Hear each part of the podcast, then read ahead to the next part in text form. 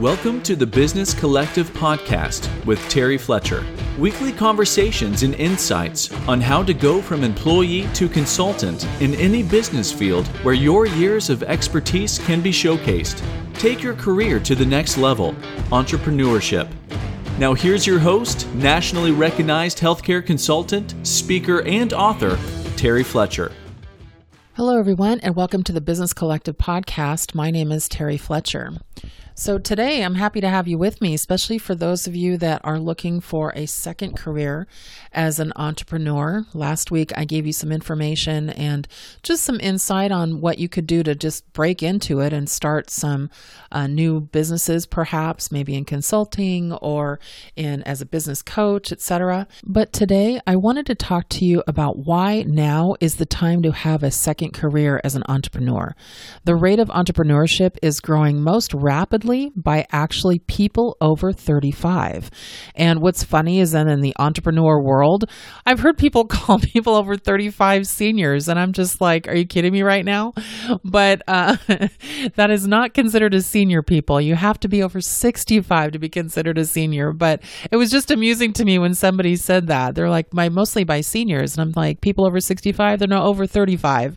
I was like, okay, well, you're still considered a apparently an older person when once you hit 35. I know, and I've mentioned this before in the medical field, some chronic conditions don't have any kind of guidelines except you're over 35. So I guess that's what they're they're looking at when it comes to age. But when I look at this, there are some reasons and some popular myths out there that feel that startups are only for the younger generation, which in fact, I see more and more evidence that new entrepreneurs are coming from older age groups 35, 45, even up to 60 to 64 years old. And that success rate moves up with age. Is it possible that age and experience are more of an advantage in this business than young passion and fearlessness? It could be. Now, I'm not discounting the fact that if you're a young person and you're trying to break into your own business, I'm not discounting the fact that that's a good place or at least a good uh, mindset to have. And you know, I love that word on this Mindset Monday. But based on my own years of experience in not only big business, but in startups and in my own business, which I have different branches of my own business that uh, are considered sometimes separate entities or can be considered separate businesses. And I have had my own views why this is happening, and it's no surprise to me. They were supported by what I found in a new book I just started reading calling eight called Ageless Startup, written by fellow successful entrepreneur uh, Rick Terrien. The advantages of older entrepreneurs can be summarized along the following lines.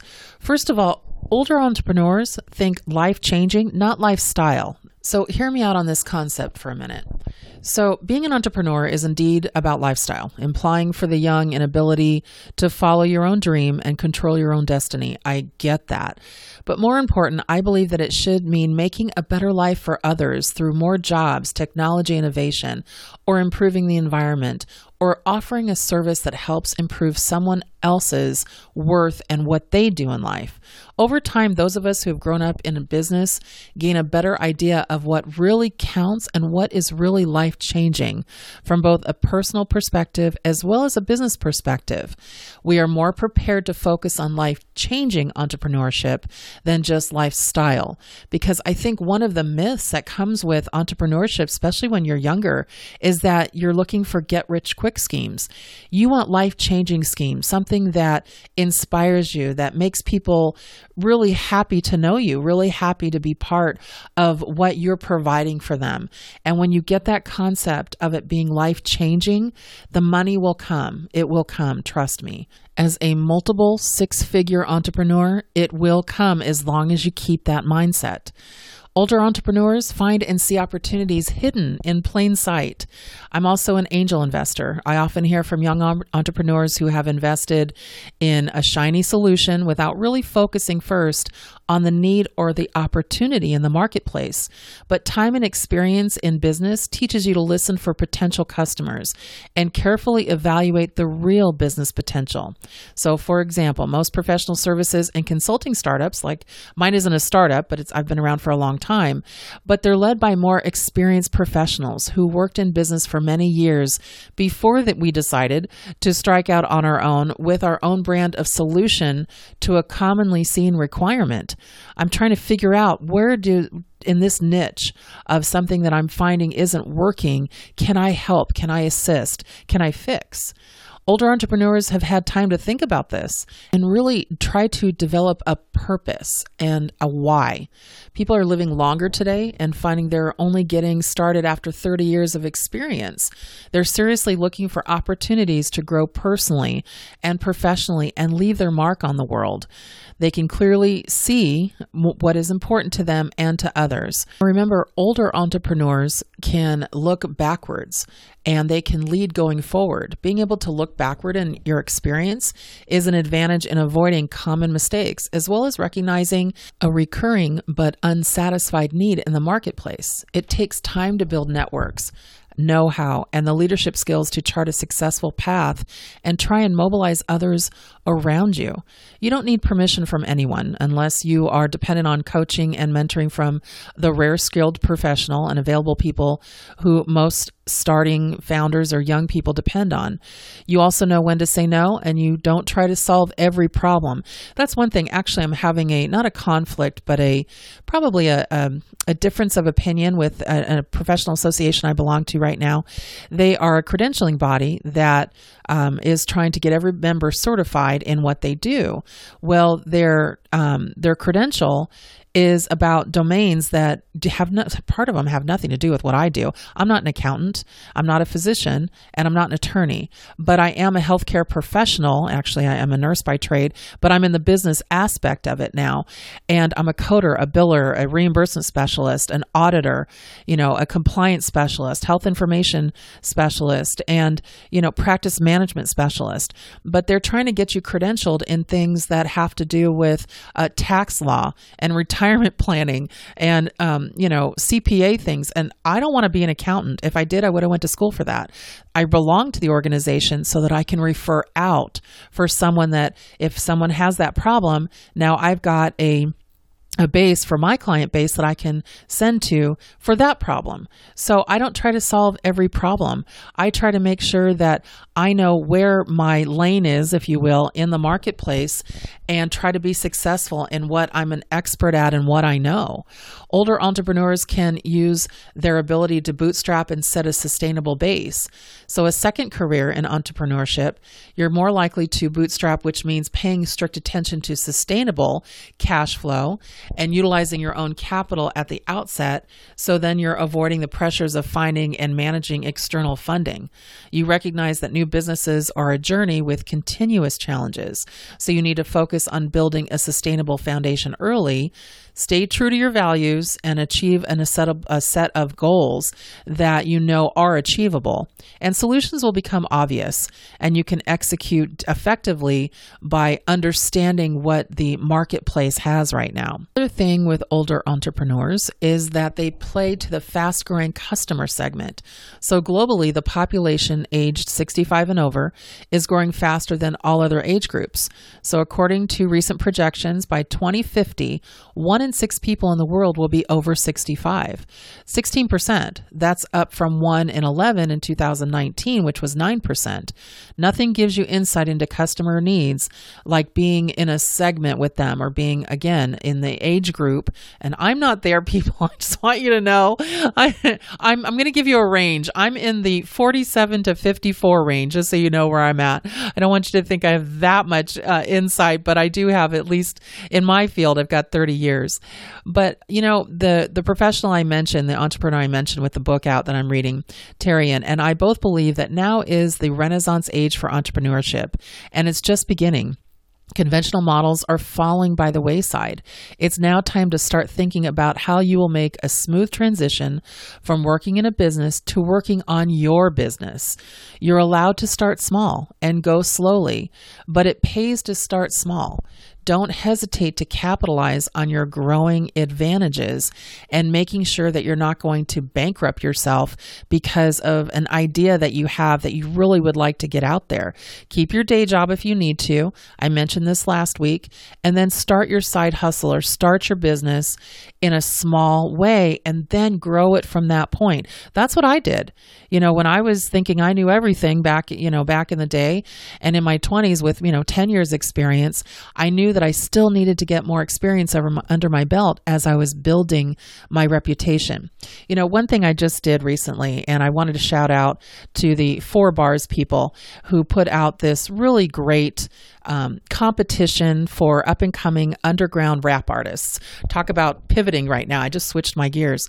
And that may not be your genre of music, but I really appreciated what they did when they put out this information and put out this competition and it was such hard work and you had to build from different teams and going back and forth and if you know anything about that kind of genre and i'm, I'm really learning a lot in the last uh, four years is that there's wordplay and there's bars and there's flow and there's a message that you're trying to send. And honestly rap music has a big big function in the autism uh, world with kids that just get on that beat get on some of those words. And so it just it how is it helping other people?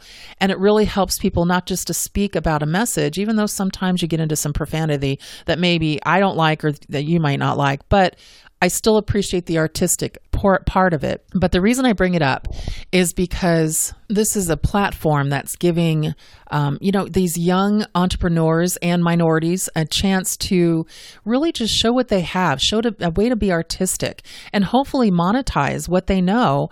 And it just it gives them a way to basically t- channel that energy into something hopefully positive. So shout out to Moses Bradley and also Josh, who I was in contact with regarding it. And I just think it, you know, because I wanted to offer some uh, prize money for this, and I'm hoping to do that in the future as well.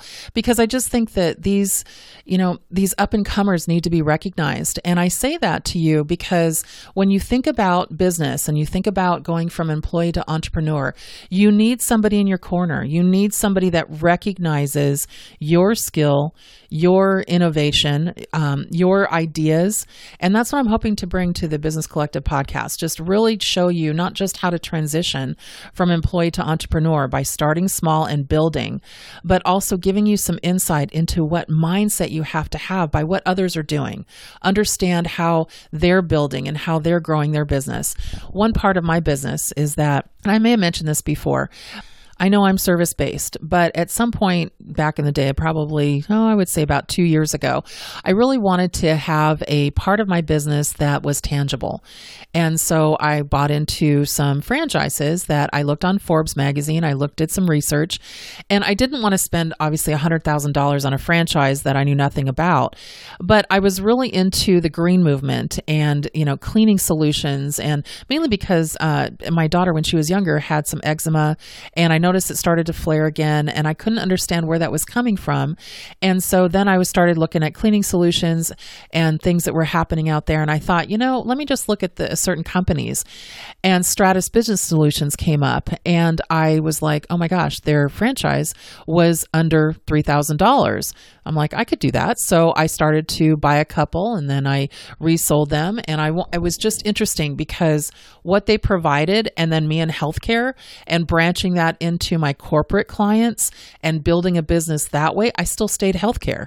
I still showed that. And now with the pandemic and how important it is with the hand washing and the cleaning and keeping things, you know, very, very sterile and antiseptic and all that, um, just think of what it's doing now. So when I when I look at some of these opportunities and I try to look at them from a perspective of where can I find a need? Where can I uh, branch out from my core or where can I offer some information or offer some insight into what you already know? That's my plan here. And so hopefully, as you listen to the podcast, as you come every week and see what is on board, hopefully it's inspiring you to really feel like okay, I not only can do this, but where is my expertise? So let me take, if there's any of those rappers out there that I sponsored um, on that one competition, if they're listening, think about this.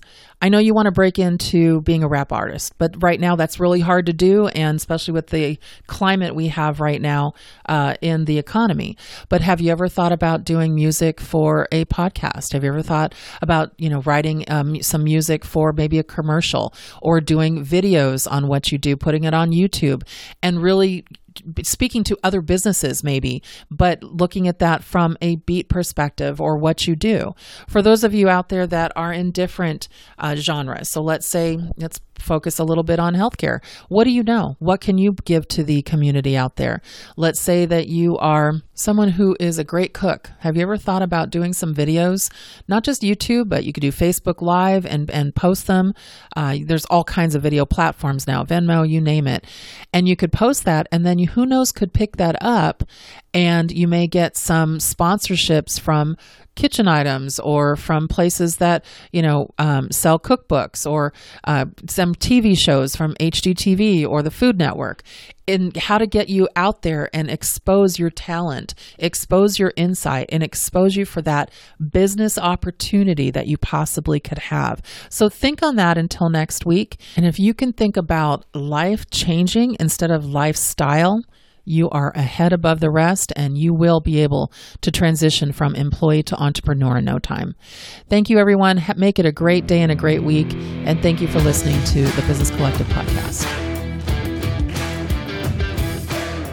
Thank you for listening to the Business Collective podcast. Drop us a rating and review on Apple Podcasts, Stitcher, Spotify, or wherever you listen to podcasts. Check out our website and blog at www.business-collective.com